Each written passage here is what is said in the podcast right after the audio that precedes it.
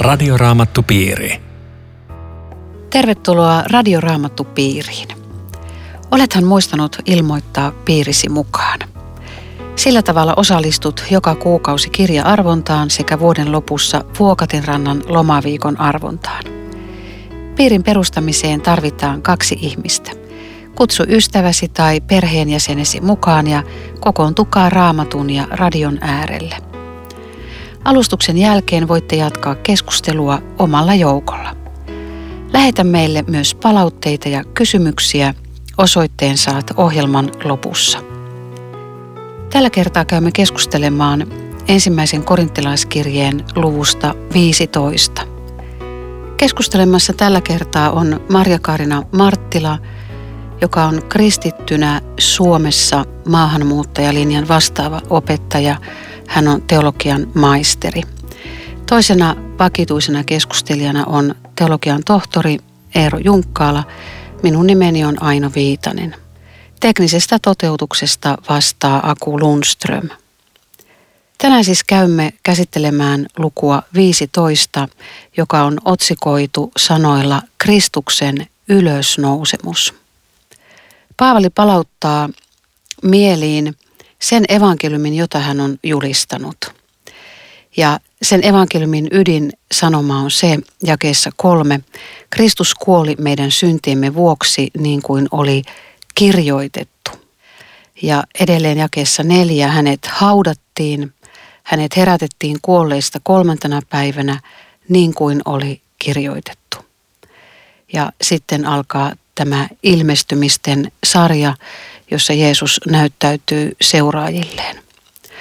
Tässä on nyt ilmeisesti ihan koko ydin, meidän uskomme ydin näissä luvun alkujakeissa. Ja, ja jos tämä ei ole totta, niin mekin ihan turhaan täällä radioraamattupiirissä nyt kokoonnutaan ja ruvetaan puhumaan yhtään mitään. Näinhän se on. Ja näissä alkujakeissa kerrotaan myöskin semmoinen, että Paavali on saanut tämän tiedoksi, jakeessa kolme ennen muuta annoin teille tiedoksi tämän, minkä itse olin saanut vastaanottaa. Tämä tarkoittaa sitä, että tämä on alkuseurakunnan uskon tunnustus.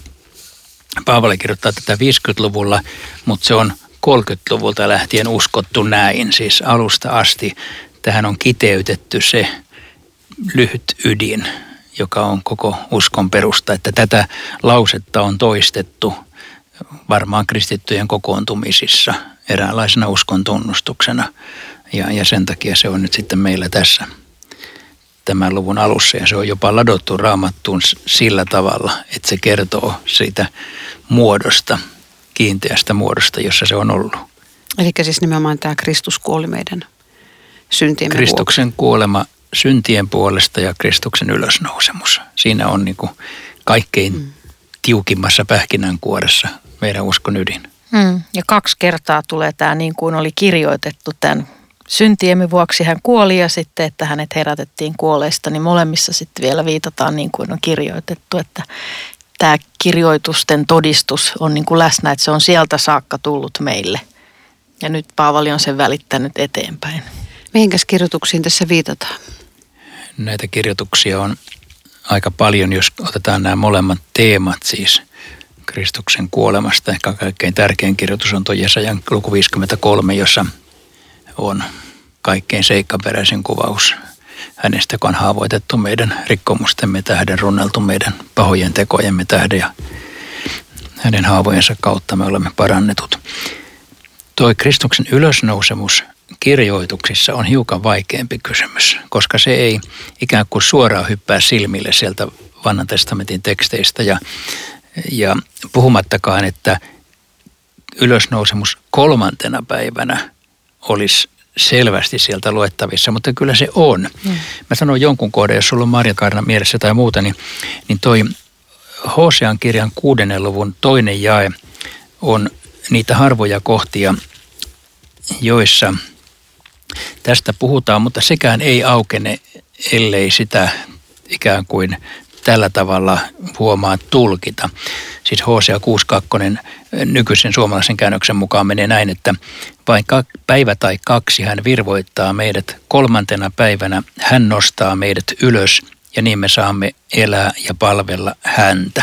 Ja tähän näyttää ilman muuta liittyvän Israelin kansaan tässä kohdassa, että meidät nostaa mm, niin, ylös. Monikossa. Se on mm. monikossa.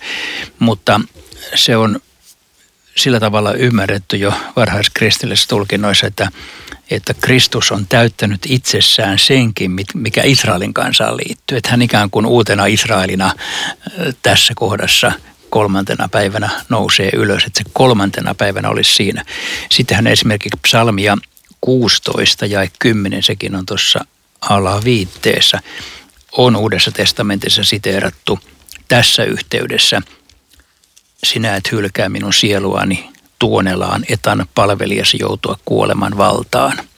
Että tällaisia kohtia löytyy, mutta, mutta tota, ei niitä siellä paljon ole. Mm, ja sitten kolmannesta päivästä tulee vielä tämä Joonan kirjan todistus, että Joona oli kalan vatsassa ja kolmantena päivänä kala sylkäisi hänet rannalle ja varsinkin kun Jeesus itse viittaa sitten tähän Joonan merkkiin – että se tulee olemaan niin kuin se merkki, jonka perusteella mihin uskotaan tai ei uskota. Ja nyt tässä luvussa on se sama teema tietyllä lailla, tämä, että ylösnousemuksen varassa meidän uskomme kaatuu tai pysyy pystyssä. Mä taas tänä pääsiäisenä törmäsin tähän laskutapaan. Kertaatko Eero vielä, miten se meni, että jos kolme päivää, niin eihän, eihän mitenkään niin kuin ylösnousemus aamuun tuu kolmea päivää. Miten se lasketaan se? No kolmas päivähän se kyllä on. Että jos perjantai on ensimmäinen lauantai, toinen ja sunnuntai kolmas, mutta siitä voi tulla ongelma, jos halutaan ottaa ikään kuin ylikirjaimellisesti se kohta, että niin kuin Joona oli meripedovatsassa kolme päivää ja kolme yötä, mm. niin Jeesushan ei ollut haudassa kolmea päivää ja kolmea yötä. Ja sen takia jotkut yrittää siirtää kuoleman torstaiksi tai ylösnousemuksen maanantaiksi, mutta ne on keinotekoisia sen takia, että aivan selvästi Jeesus kuoli sapatin aattona ja Jeesus nousi kuolleista sapatin jälkeisenä aamuna. Joo.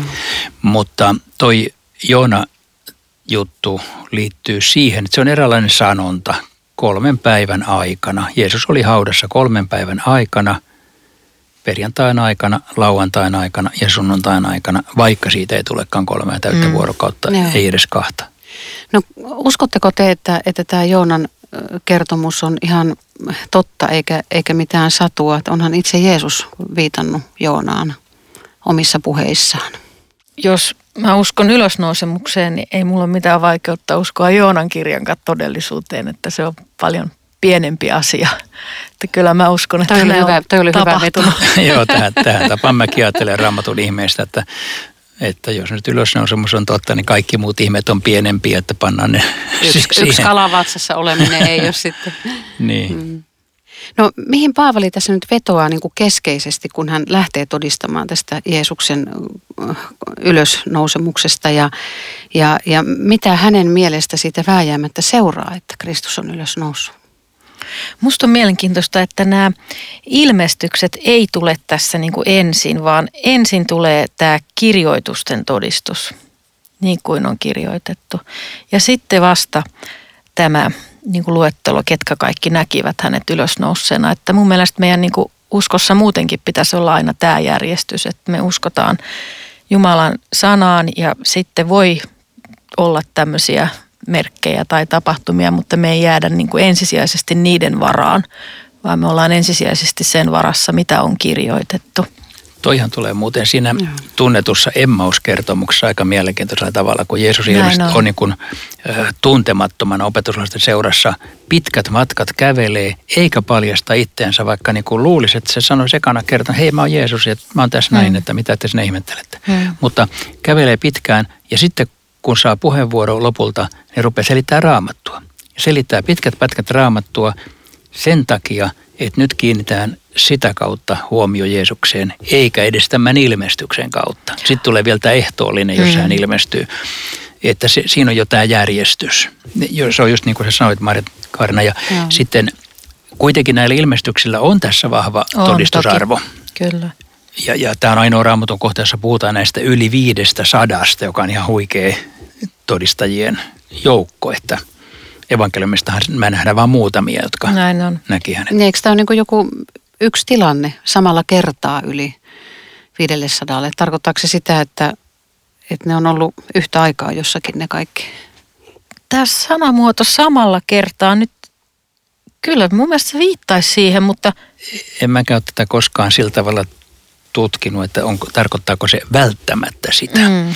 Että, että, että se pointti on ainakin se, että 500 on nä- nähnyt hänet. Joo, että, että paljon porukkaa siis on, joista osa on kuollut, osa elossa. Mutta että jos Paavaliin on uskominen, niin, niin tota, melkoinen todistajien määrä. Tässä muuten tulee kaksi kertaa tämä, kun ensin on jakessa viisi, sitten niille 12 ja kun luetaan eteenpäin, niin jakeessa seitsemän ja sitten kaikille apostoleille. Eli siinä niin kuin tuntuu, että näin menee jotenkin kronologiseen järjestykseen, kenelle kaikille on ilmestytty ja viimeisenä minulle, Paavali kertoo sitten itsestään, että niin. apostolit mainitaan niin kuin kaksi kertaa. Siis apostoleja näyttäisi olevan siis enemmän kuin ne 12 opetuslasta. Koska ensin mainitaan ne 12 ja sitten kaikki apostolit. Eli apostoleita on enemmän kuin ne vaan 12. Siis jos lähtee niin kuin pohtiin tätä. Mutta se, mikä mulla kiinnittää tässä huomiota, niin Paavali on aika, miten mä sanoisin, hän on selvillä itsestään. Hän sanoi, että olen apostolista vähäisin. Ja, ja hän sanoi, että ei ansaitse edes apostolin nimeä. Ja nyt hän on kumminkin saanut kohdata Kristuksen, mutta hänen, hänen kohtaamisensa oli erilainen. Hän ei niin kuin sillä tavalla kohdannut ylösnousutta Kristusta kuin nämä muut. Niin, ja, ja toisessa kohdassa hän reteesti sanoi, että hän on apostoli, että ei, se, mm. ei hän sitä niin kuin häpeä sitä apostoliuttansa, mutta, mutta tässä yhteydessä hän sanoi, että hän niin kuin ansion puolesta hän ei kuuluisi tähän porukkaan, armosta kylläkin sitten. Mutta muutamassa muussakin kohdassa hän viittaa tähän tuntemukseen tai ajatukseen, että koska hän vainosi Jumalan seurakuntaan, se on aikamoinen taakka edelleen hänellä, vaikka niin. hän on niin. sen saanut anteeksi ja selvittänyt menneisyytensä. Kyllä. Hän yllättävän usein tähän asiaan viittaa, että tässäkin yhteydessä, että hän oli vainonnut Jumalan seurakuntaa. on kaunisto jakeen kymmenen alku, mutta Jumalan armosta minä olen se, mikä olen eikä hänen armonsa minua kohtaan ole mennyt hukkaan. Että hän, hän sitten toteaa kuitenkin näin. Tämä on tosi kaunis. Mm. kaunis sen, sen voisi jokainen kristitty sanoa, että Jumalan armosta olen nyt se, mikä olen. Mm. Kyllähän sitten myös on niin kuin ihan selkeästi rohkea sanomisissaan, olen tehnyt enemmän työtä kuin kukaan heistä. Sitten hän tarkentaa, en tosin minä itse, vaan Jumalan armo, joka on ollut voimani. Eli kyllähän tuo senkin ihan rohkeasti esille, mitä kaikkea hän on saanut aikaa ja tehnyt. Hyvä itsetunto hänellä kuitenkin. Terve itsetunto, sanotaanko näin. No mitä ihmiselle tapahtuu, kun hän kuolee? Niin siitä puhutaan oikeastaan koko tämän luvun loppuosassa tai tästä eteenpäin, että, että kuolema on siirtyminen – Jumalan luokse sitten pohditaan missä muodossa ja mitä, mitä kaikkea sinne sitten tapahtuu. Mutta tämä jakso alkaa oikeastaan vielä tällä, että ellei Kristusta ole herätetty jae 14, silloin meidän julistuksemme on turhaa. Eli että Kristuksen kuolema on niin kuin ennakko kuva tästä ja sillä perusteella me voidaan kaikki muutkin uskoa, että tulee ylösnousemus. Ihan yhtä varmasti kuin Aadam oli luotu niin on Kristuksen tähden ylösnousemus. Tämä on Radioraamattu Piiri. Ohjelman tarjoaa Suomen raamattuopisto. www.radioraamattupiiri.fi Jatkamme keskustelua ensimmäisen korintilaiskirjeen luvusta 15. Kanssani ovat Maria-Kaarina Marttila ja Eero Junkkaala. Minun nimeni on Aino Viitanen. Jotkut väittää, että ylösnousemusta ei ole. Meidänkin aikana varmaan niin, niin monessa, monessa kohtaa tehdään, että siihen kun ihminen kaatuu, niin siihen se maatuu ja, ja, ja pitäisi ottaa ilo irti tästä elämästä vielä kun voidaan. Mutta onko kuolleiden ylösnousemusta? Niin, Kristuksen ylösnousemus on tässä perustana ja, ja sekin pyritään usein kieltämään, että sitä ei ole oikeasti tapahtunut mutta sille on kyllä hyvin vahvat perusteet, niin kuin tästä tekstistäkin jo näkee, että, että sille on. Ja mulle tulee tästä joskus mieleen sellainen vanha juttu, jota kerrotaan, että joku oli halunnut perustaa uuden uskonnon ja meni kysyä kristityltä piispalta, että mitä tarvitsisi tehdä, että saisi uuden uskonnon kunnolla käyntiin, niin piispa oli vastannut, että teidän täytyisi ensin kuolla uskonne puolesta ja sitten nousta kuolleista, mutta mitään muuta ei tarvita. Et se on minusta hyvä, hmm. hyvä tähän, että mitään muuta ei tarvita. Kristus on tehnyt tämän ja siinä on meidän uskon, uskon perustus ja siis samalla perustalla, että Kristus on noussut, niin, niin meidänkin ylösnousemuksemme on yhtä varma, mutta meillähän se jää niin uskon asiaksi, kun meillä ei ole mitään muuta näyttöä siitä kuin tämä tieto täällä. Mm, todistajien lausunnot, jotka ovat nähneet tyhjän haudan.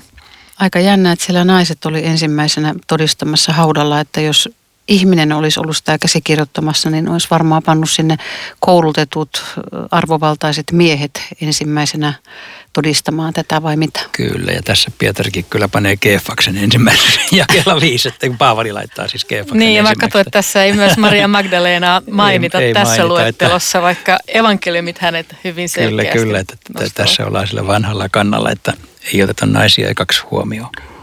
Jakeessa 14 todetaan, että ellei Kristusta ole, ole herätetty, silloin meidän julistuksemme on turhaa puhetta, turhaa myös teidän uskonne.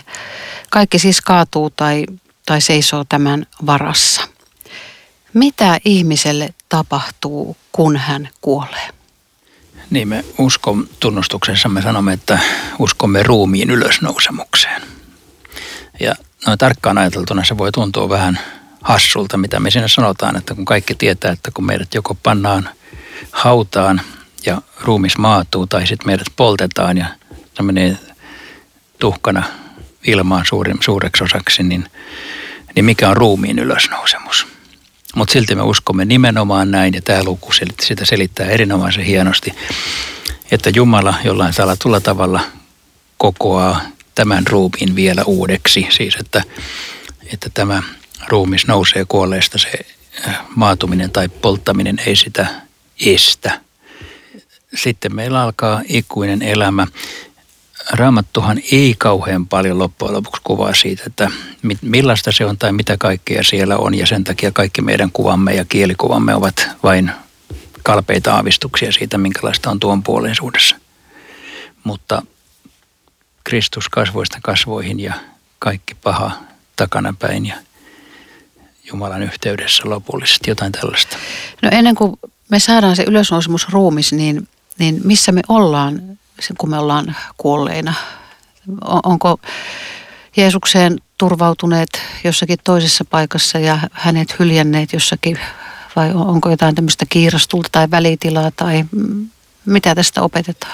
Me puhuttiin joskus kiirastulasta ehkä kolmannen luvun yhteydessä, emmekä me siihen usko, mutta tämmöistä välitilasta on raamatussa vain yksi kohta Luukkaan evankeliumissa ja mun ymmärtääkseni sille ei voi panna sillä kovin paljon painoa, että, että ollaanko me hetken aikaa porstuassa ja sitten mennään sinne saliin vai, vai mikä, mikä sen on se mm. tilanne. Eli, eli minusta on täysin luontevaa ja raamatun mukaista sanoa, että kuoleman jälkeen me pääsemme taivaaseen, jos olemme siinä porukassa, joka on uskonut Jeesukseen.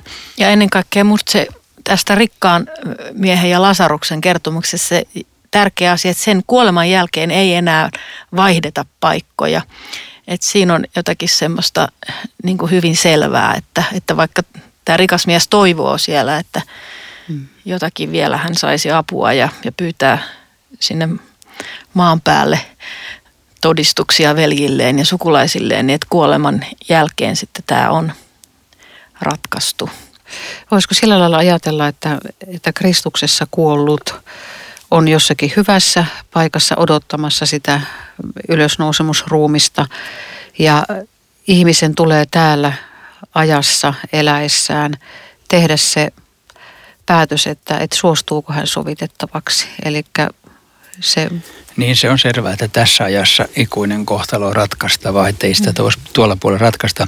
Se, että odotellaanko me kauan jotain vai ei, niin sitäkään emme, emme tiedä. Mm. Siis on teksti, jotka puhuu nukkumisesta, mutta mitä se on tuon puoleisen terminologian mukaan? Siis minusta on melko turha ruveta spekuloimaan edes vaiheita, mitä tuolla puolella on, mm. koska ei ole aikaa eikä paikkaa eikä oikeita sanoja, niin riittää, että me uskotaan siihen, että kaikki on hyvin Kristuksen kanssa lähtiessämme.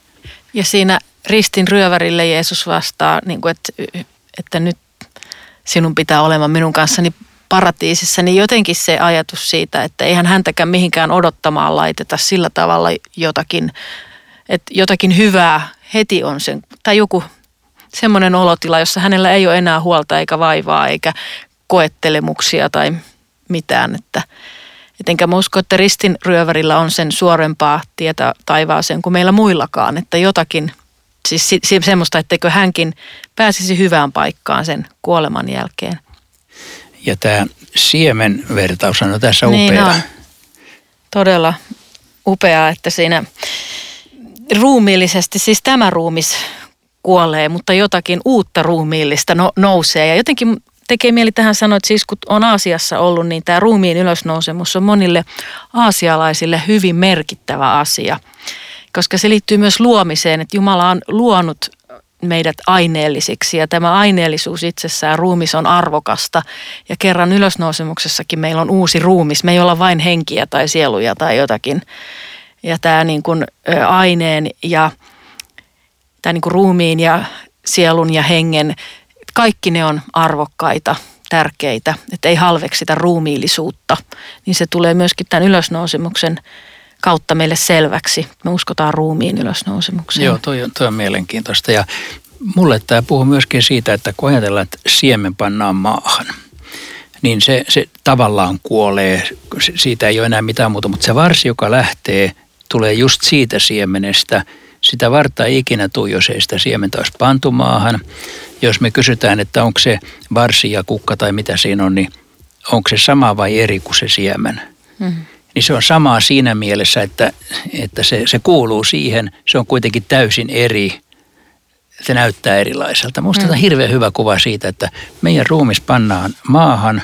Mm. Me ollaan kerran taivaassa. Meillä on jollain tavalla sama, mm. mutta täysin eri mm. ruumis. Paavali ei tiennyt silloin siitä geneettisestä tiedosta, joka on siinä siemenessä, että kukin siemen kasvattaa tietynlaisen varren. Mm. Että, että se meissäkin jotakin niin kuin säilyy siihen uuteen, joka on jotenkin tunnistettavaa, että se olen minä, se persona nimeltä tunnettu, jonka Jumala on kutsunut hmm.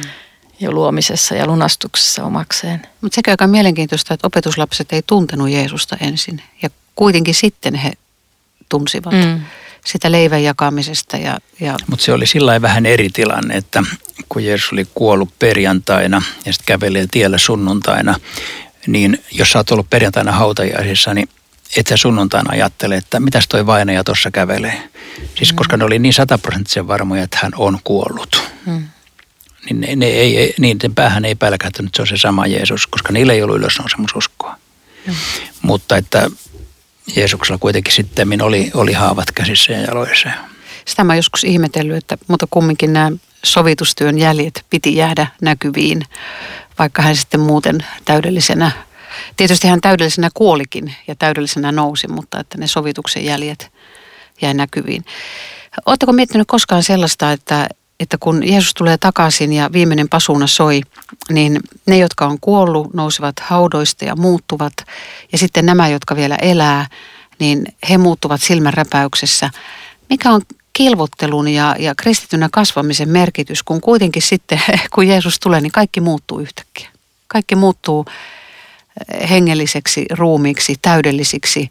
Mikä merkitys on silloin kilvottelulla tässä elämässä? Ei yhtään mitään. Ei millään muulla on merkitystä kuin Kristuksen armolla. Hmm. niin, siis mäkin siis niin. sillä hetkellä, kun, kun tämä tapahtuu, niin mehän ollaan täysin Kristuksen työn varassa ja tämä ylösnousemus tapahtuu niin kuin Jumalan työnä, että ei sillä, mitä me ollaan tehty täällä. Tai... Niin, ei se ole sillä, että parhaat pääsee, niin. vaan että, että syntiset armahdetaan. Kyllä. No Paavali kiinnittää meidän katsetta tulevaisuuteen ja kehottaa innokkaasti tekemään Herran työtä. Tässä jakeessa 19 niin niin sanotaan, että jos olemme panneet toivomme Kristukseen vain tämän elämän ajaksi, olemme säälittävimpiä kaikista ihmisistä. Onko meidän aikana julistus keskittynyt jotenkin tämän puoleiseen? Kyllä, varmaan aika lailla. Muuten mä joskus ihmettelen tätä jaetta, että musta kannattaisi tähän, tämän elämänkin jaksi panna Kristukseen toivoa, että se ihan fiksu niin, idea se olisi. riittäisi seuraavaan. Joo. Mutta tarkoittaako tämä sitä, että panet toivon Kristukseen tämän elämän asioissa, että saan ruokaa, saan vaatteet ja että minulla on tässä ajassa niin kuin asiat hyvin.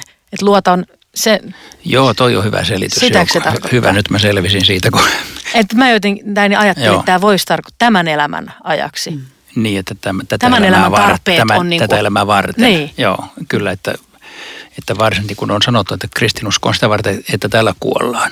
Mm. Ja se on totta ja yksi näkökulma. Tietenkin t- tähän elämäänkin Kristus tuo merkittävän Ilman muuta. sisällön. Joo.